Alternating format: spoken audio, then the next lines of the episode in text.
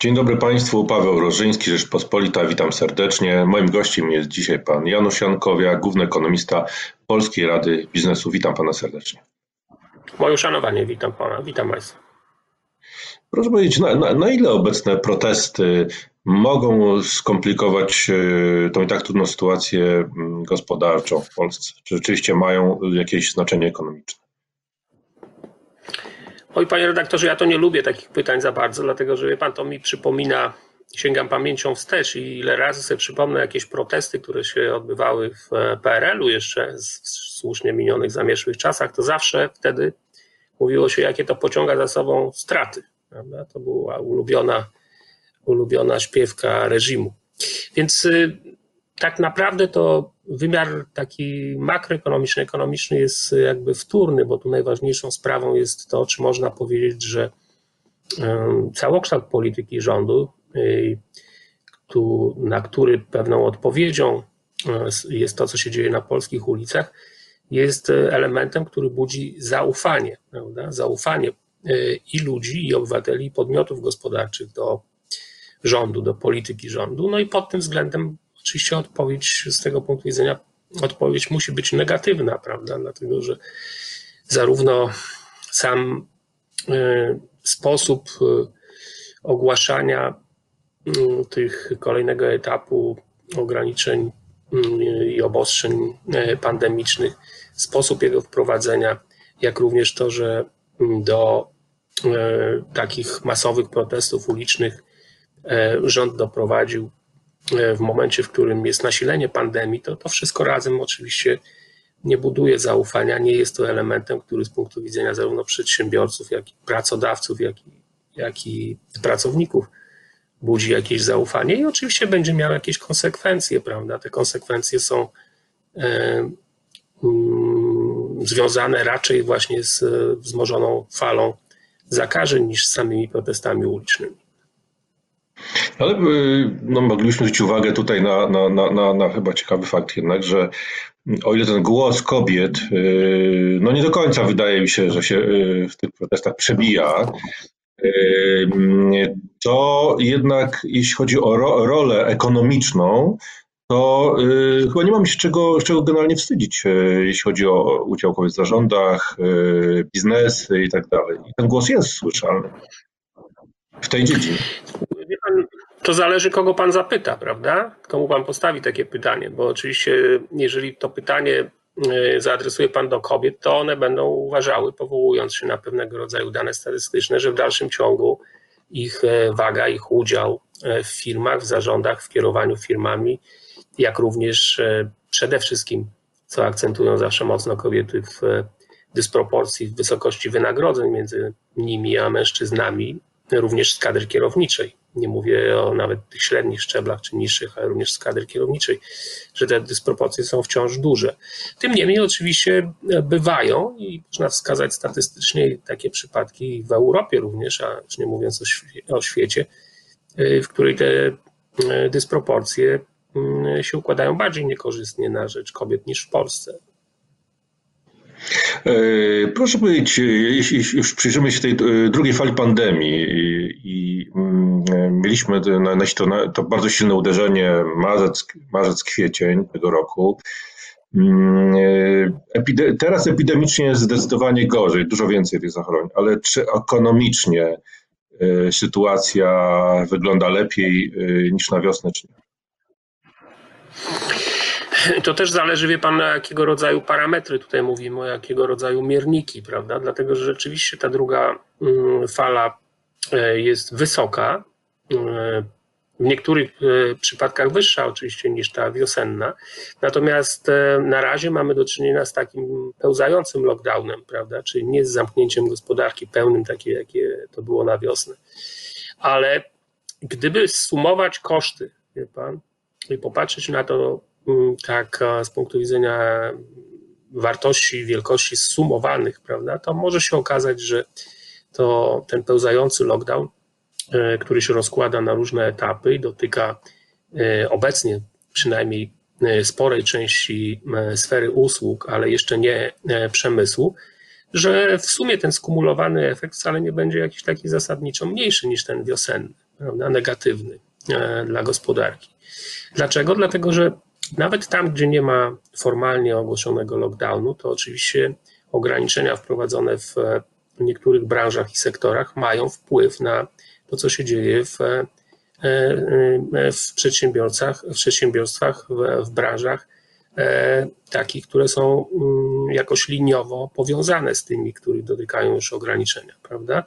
I to może oznaczać, że rząd wyasygnuje pewnego rodzaju pomoc dla tych, których zamknął już w tej chwili administracyjnie, natomiast nie będzie jej asygnował na rzecz tych, których formalnie rzecz biorąc nie zamknął, ale to nie znaczy, że ich sytuacja się jakoś zasadniczo będzie różniła od tych zamkniętych formalnie administracyjnym nakazem zaprzestania działalności.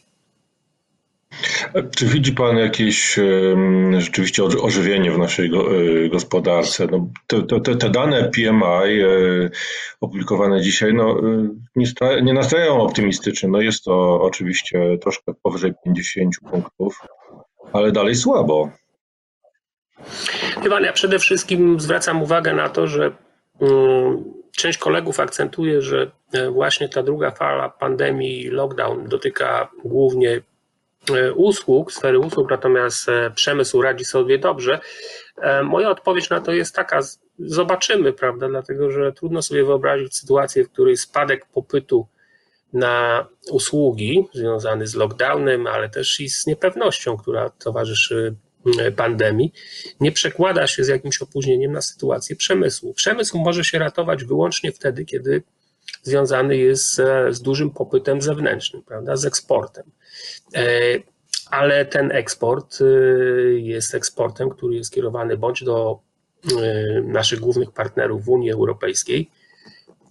Tutaj sytuacja w Niemczech no, nie, nie rokuje zbyt Mm, powiedział, optymistycznie, a w przypadku takich e, e, bardziej globalnych e, uzależnień, tak jak gospodarki niemieckiej, no to mamy do czynienia oczywiście z zależnością od tego, co się dzieje w Chinach. I tutaj przy okazji wyjaśnienie pewne nieporozumienia, dlatego że jeżeli popatrzeć na dynamikę gospodarki chińskiej w ujęciu kwartał do kwartału, to widać, że ona słabnie również. E, Chiny nie są izolowaną wyspą. Chiny same nie uratują gospodarki globalnej przed e, e, skutkami drugiej fali pandemii. O ile Chiny wyjdą w ujęciu rok na, do roku prawdopodobnie na dodatnie tempo wzrostu, no może być nawet w granicach 2% w tym roku, prawda, co będzie oczywiście gigantycznym sukcesem na tle innych rynków bazowych, to, to spowolnianie stopniowe trendu gospodarki chińskiej E, wskazuje, że ona się tak naprawdę dynamicznie odbudowała tylko w drugim kwartale. Czyli jest pewnego rodzaju przesunięcie między tym, co się dzieje w, czy działo się w Chinach, a tym, co się dzieje w Europie. Gospodarka europejska rozwinęła się i odbiła w trzecim e, kwartale po głębokim załamaniu w drugim, ale teraz jest z całą pewnością również na ścieżce spowalniającej. No Polska nie jest izolowaną wyspą. Prawda? Trudno mi sobie wyobrazić, zresztą chyba już teraz nikt z kolegów tego również nie przewiduje, żeby czwarty kwartał w polskiej gospodarce był lepszy niż trzeci. On będzie z całą pewnością gorszy. Wpadniemy znowu w ujemne, odsezonowane tempo wzrostu gospodarczego w ujęciu kwartał do kwartału i to się powtórzy również w pierwszym kwartale 2021 roku z dużym prawdopodobieństwem, czyli będziemy mieli kolejną Kolejny układ kwartalnych dynamik PKB, który będzie można podciągnąć pod pojęcie technicznej recesji. Będziemy mieli dwie techniczne recesje w okresie niespełna roku w Polsce. To oczywiście jest wynik, który e, trudno nazwać e, wynikiem dobrym i optymistycznym. To takie, no, ma Pan dosyć pesymistyczne spojrzenie, czyli to już nie będzie odbicie, jak do tej pory liczono, i później najwyżej spłaszczenie tego wzrostu albo w najgorszym wypadku jakaś stagnacja, tylko wręcz yy, pogorszenie sytuacji jeszcze bardziej. Panie redaktorze, w ujęciu rok do roku my będziemy mieli do czynienia z recesją co najmniej do połowy przyszłego roku, ale również w ujęciu takim kwartał do kwartału, czwarty kwartał i pierwszy kwartał będą wskazywały na e, techniczną recesję. Te jedno zdanie jakby podsumowania, prawda? Dlatego, że w tej chwili my mamy do czynienia dopiero z początkiem e, rewizji prognoz e, dynamiki wzrostu gospodarczego w Polsce w tym roku i w roku 2021. Chętniej koledzy dokonują takiej rewizji w odniesieniu do roku 2021, obniżając tę dynamikę wzroku, wzrostu prognozowaną jeszcze e, kwartał temu, ale e, to będzie dotyczyło również e, czwartego kwartału tego roku. Jestem o tym absolutnie przekonany. Czyli jak, jak, jak, ten rok może się zakończyć? Jak, jakim, jakim spadkiem PKB? No, rząd mówił no. też ekonomicznie około 4, 4,5%. Czy myśli pan, że, że może to być gorszy, gorszy wynik? Proszę pana, moje, mogę powiedzieć, jak to będzie wygląda, jak to wygląda w e, przypadku moich prognoz. Moje prognozy się nie zmieniły, Dokładnie. bo one kwarta, my je aktualizujemy, znaczy ja je aktualizuję kwartalnie tak jak to się dzieje w większości wypadków. I teraz w tej mm, wrześniowej aktualizacji, październikowej aktualizacji e, nie zmieniłem swoich prognoz dynamiki wzrostu w roku, w roku bieżącym. Ona wynosi ponad 5%, nieco ponad 5% recesji, spadku ujemnego, ujemnej dynamiki wzrostu gospodarczego. Jak tutaj pan prognozuje kolejny rok? Tutaj rewiduje pan w dół jakoś? A jeżeli chodzi, jeżeli chodzi o rok 2021, to myślę, że to będzie, tak jest w moich prognozach, e, wzrost w granicach 3%, e, e, maksymalnie 3%.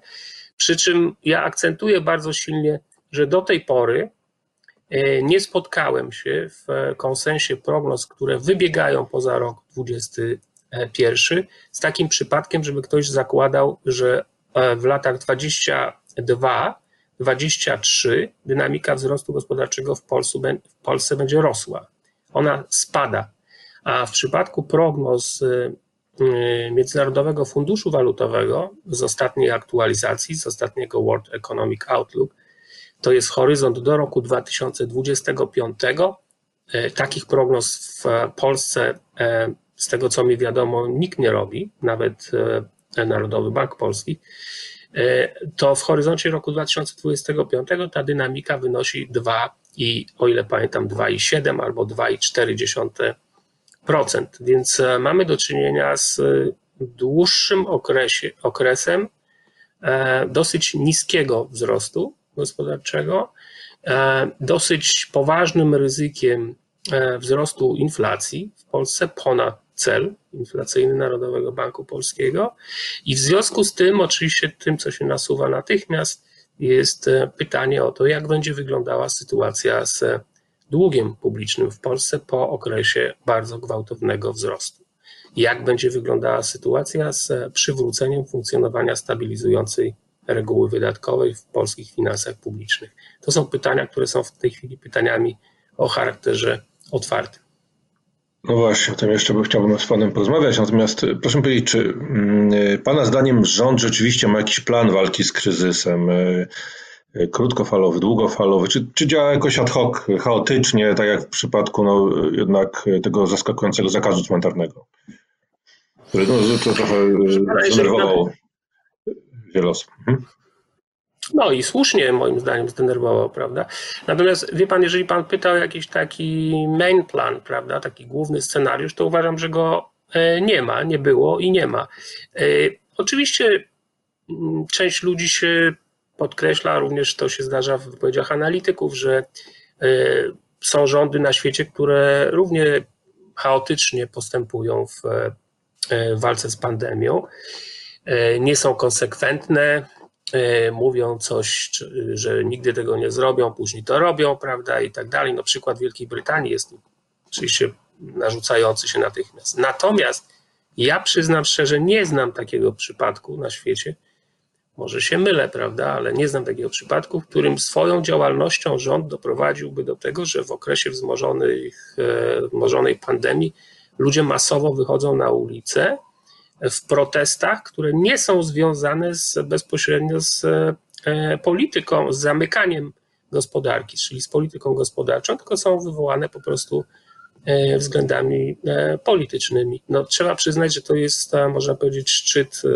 hmm, jakby to powiedzieć, no, nie chciałbym jakby nadużywać słów, ale to jest oczywiście głęboko nieodpowiedzialne, prawda? Ponoszenie odpowiedzialności za to, co się dzieje w tej chwili na polskich ulicach, spoczywa przecież nie po stronie manifestujących, tylko wyraźnie po stronie rządu. Więc nie tylko, że nie było jakiegoś głównego planu, takiego, który charakteryzowałby się dłuższym horyzontem czasu i konsekwencją, ale też i inne działania e, rządu nie sprzyjają temu, żeby budować e, do niego zaufanie. A czy, czy stać nas obecnie na mm, kolejne tarcze e, antykryzysowe? Ile tak naprawdę możemy, możemy jeszcze wydać na walkę z Po pierwsze, są pewnego rodzaju oszczędności, oczywiście, w tych w tych środkach, które e, Polski Fundusz Rozwoju e, już ma w posiadaniu, bo on nie wydał wszystkiego, prawda, na pierwszą falę pandemii, e, ale to jest moim zdaniem jakby mniej istotne, a bardziej istotne jest to, żeby spojrzeć właśnie na finanse publiczne polskie w kontekście tego, jak sensowna, jak racjonalna jest spora część wydatków, które my w tej chwili ponosimy. E, czy jest na przykład w tej chwili e, miejsce i przestrzeń na to, żeby e, planować 13, 14 emerytury, żeby zastanawiać się nad tym, czy program 500 plus sławetny, prawda, nie powinien być przypadkiem oparty o kryteria dochodowe. Chodzi o to, że w polskim budżecie E, duża część e, wydatków w tej chwili, które mają charakter zdeterminowany już, e, w kontekście tej nadzwyczajnej sytuacji, która łączy się z pandemią, nie jest w żadnym wypadku uzasadniona. Prawda? I podtrzymywanie i bronienie tej pozycji oraz emisja nowego długu na sfinansowanie potrzeb związanych z programami ochronnymi dla przedsiębiorców i dla pracowników jest w tej sytuacji po prostu postawieniem, e, postawieniem sprawy na głowie, prawda? Bo najpierw trzeba z tych pieniędzy, które się wydaje, które się ma w budżecie, e, uczynić właściwy y, użytek. W innym przypadku e, wpędzimy się w bardzo duże kłopoty. No, wielu ekonomistów, również na świecie, ekonomistów MFW chociażby, no mówi wydawać, wydawać, wydawać. No i, że, że po prostu no, nie należy oszczędzać w kryzysie. Więc wydawajmy ile się da. To, to, trochę takie, tak brzmiewa takie, takie właśnie hasło wypowiedzi. Proszę pana, e, po pierwsze to e, wbrew temu, co się często mm, u nas mówi, e, ta zmiana stanowiska Funduszu Walutowego i Banku Światowego w sprawie większych wydatków i publicznych związanych z pandemią jest warunkowa. Jest warunkowa. Tam się wyraźnie podkreśla, że są takie kraje, które mogą sobie na to pozwolić, które mogą się finansować na rynku i mogą sobie pozwolić na bezpieczny e, wzrost długu, i są takie, które tego, szczególnie w kontekście w odniesieniu do segmentu emerging markets, do rynków wschodzących, które tego robić nie powinny. W związku z tym takie mm, ogólne przywoływanie hasła pod tytułem dług nie jest problemem, prawda, emitujmy go jak najwięcej e, i powoływanie w tym kontekście bądź Funduszu Walutowego, bądź Oliviera Blancharda z jego słynnymi ostatnio apelami jest moim zdaniem nadużyciem. Prawda? Jest nadużyciem. Problem polega na tym, że na kwestię bieżącego zaciągania długu trzeba popatrzeć w kontekście tego, co się będzie działo z finansami publicznymi w średnim okresie czasu. W jaki sposób po takim jednorazowym skoku deficytu i długu publicznego stabilizować te finanse, a tu już zaczynają w grę wchodzić różne parametry, takie jak na przykład deficyt pierwotny, taki jak tempo wzrostu gospodarczego, jak inflacja, jak dodatkowe podatki na pokrycie e, mm, tego deficytu. Więc e, sprawa jest znacznie bardziej, bym powiedział, skomplikowana niż usiłują to przedstawiać niektórzy zwolennicy teorii. Dług nie jest problemem, e, pieniądze nie są problemem. Emitujmy jak najwięcej długu, dlatego że takie są w tej chwili potrzeby gospodarki. Otóż nie, nie jest tak. Jest tam cały szereg różnych zastrzeżeń. Czy jesteśmy w stanie w ogóle ocenić, kto w Europie, na, na świecie sobie najlepiej radzi z kryzysem ekonomicznym? Może, może warto podejrzeć jakieś rozwiązania za granicą.